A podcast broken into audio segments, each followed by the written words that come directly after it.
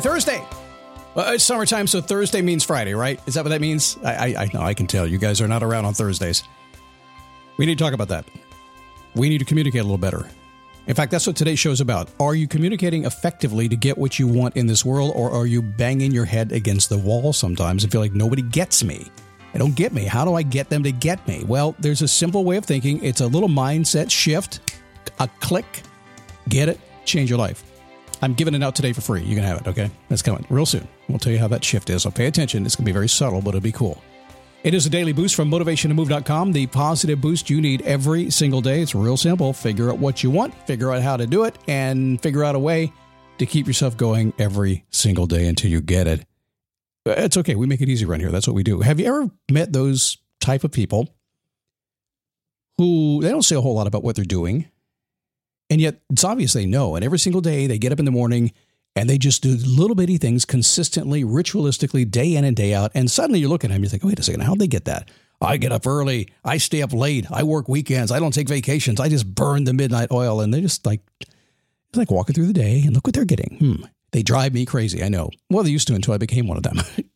Actually, I married one. My wife, Joy, very much like that, healthy and fit, and just does everything. You know, just just, just does it. Just gets up and does it, and no complaints. And she has success for that. That's the secret to getting what you want. And to do that, we have to work at it every single day, and that's what we do here. I'm so grateful you're here today. My name is Scott Smith. I'm the founder and the chief motivating officer here at motivationtomove.com. Better communication skills. Ooh wee ooh wee ooh ooh ooh ooh. That is a um, it's a hot topic. If I put that out there, somebody will say immediately, "Oh, pay attention. Teach me how to communicate better." Now, I've been in communication my entire life. I am not going to say for a minute that I do it as well as a lot of people do because I get a little spontaneous and rambunctious sometimes. And frankly, sometimes I don't care.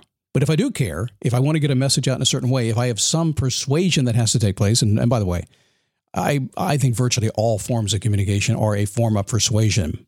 If I care and I want to get something done, and I know I have to get people to buy into what I'm doing so I can get what I want, I get very good at communications. So there's one mindset we're going to shift you in today. And if you get this, it's going to change everything because unless you live in a cave someplace, effective communication is exactly what you need to master if you want to get what you want in life.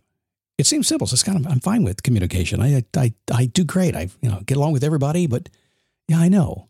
But when you can really master the words coming out of your mouth and how they come out, man, your life changes. So, have you ever been in a conversation and you felt like you were not being heard. It was important to you. Maybe you convened a meeting, maybe you're just talking to a friend. It's important to you, and you're communicating and you're saying it. You, what's the word these days? You're speaking your truth. You're putting it out there. You're feeling pretty good about this. And yet you're not getting that level of, of activity, of interest, of engagement that you're looking for. You're not being heard. What's going on? It's frustrating. I tell you, it is. Well, the first thing that's going on is most everybody is thinking about their own stuff anyway. So for you to break through all the noise in somebody else's head, you better be interesting and you better not be talking about yourself. Oh, now, uh, by the way, on this show, I use myself as an example a good amount. I'm, I'm my own best case study. I use my clients as I talk about them and I and all this kind of stuff. It's balance. I pay attention to it, but I know this. I have to do it in a way that you understand. I'm making myself an example for that. And you need to get that right because a lot of people say, but Scott, you talk about yourself. Yeah, as an example, a metaphor, if you will. So, how do we get it? How do we get somebody who, who we really want to persuade our point of view, if only to, you know, make a friendship? Well, one way to do that is to step around the other side of the table and see where they're seeing things from. So, here's the real hard part that people get, and I'll explain to you in a second why this is hard. Everybody has a different way of hearing and processing a conversation based on their worldview, meaning based on their experience of the world, their education, the people they've hung out with, the success, failures, the whole thing. Depending on what experiences they've had in their life, they're going to see and process the world differently. There's no better way to see this than to like watch cable news and see how these people are processing the world differently. Not the ones that are talking heads that are paid to say something, a talking point, but the people who actually are just in the moment, right? You can see the ideology there on all sides everywhere. That's their worldview. So, what you need to do is consider matching or altering your style for how they communicate, and you will arrive on the same page. Now, some people, when I say this, I'll go back to this in a second here. Some people will say, and I've heard this dozens of times at least. I'll tell a client, okay, we need to change our verbiage. We need to change our emotion. We need to change our tonalities. We need to change our volume. We need to uh, look at the other person's worldview and find out what they have reference to and what picture can we paint. We need to do that first and then speak in those words. And here's what people say to me. I'm not, uh, why should I have to say it? I should say what I want to say. I'm, I'm clearly enunciating, saying clearly what they need to understand. If they're not getting it, it's their fault. I can't tell you how many times I've heard that. Well, the truth is, if they're not getting it, it's not their fault. It's your fault. And as, as soon as you can figure that out, as soon as you can figure out that all you have to do is not change the content of your message, not lie, don't do anything crazy, but change it to the point that they begin to get what you're talking about. It's very comfortable when that happens. You'll notice they'll lean into you. You'll start to get real interest. Questions will begin to come your way, and you are not giving up control. In fact, if control is is what you want, and I think we do want that in terms of getting, I mean, uh, you want to make the money and be prosperous and live and do the things you want to do, right? You need some control over that to make that happen. You never want to give that up, if only just to make sure you keep breathing every day. You're in control of that. You don't want to negotiate that part away, okay? If you want to keep control, then you have to understand how to lead and step into how people are hearing you and then convert that into another way. So they get what you're saying. When others understand what you are saying in the way they hear it, something happens. They go from overtly, you know, taking your message. Basically, you're lecturing to them at that point. If they don't understand the words you're saying and how you're saying it, they're lecturing. So when you get around the other side the table, uh, look at how they live their life, what their worldview is. You go from just somebody who's lecturing words at them to somebody who's actually beginning to communicate with them. And when you do that, they begin to listen to you. And instead of overtly taking this lecture, they're actually covertly putting their own conclusion together meaning we're slipping in kind of the back way and they're putting two and two together. And it's always better when somebody figures out what you're talking about on their own instead of you telling them.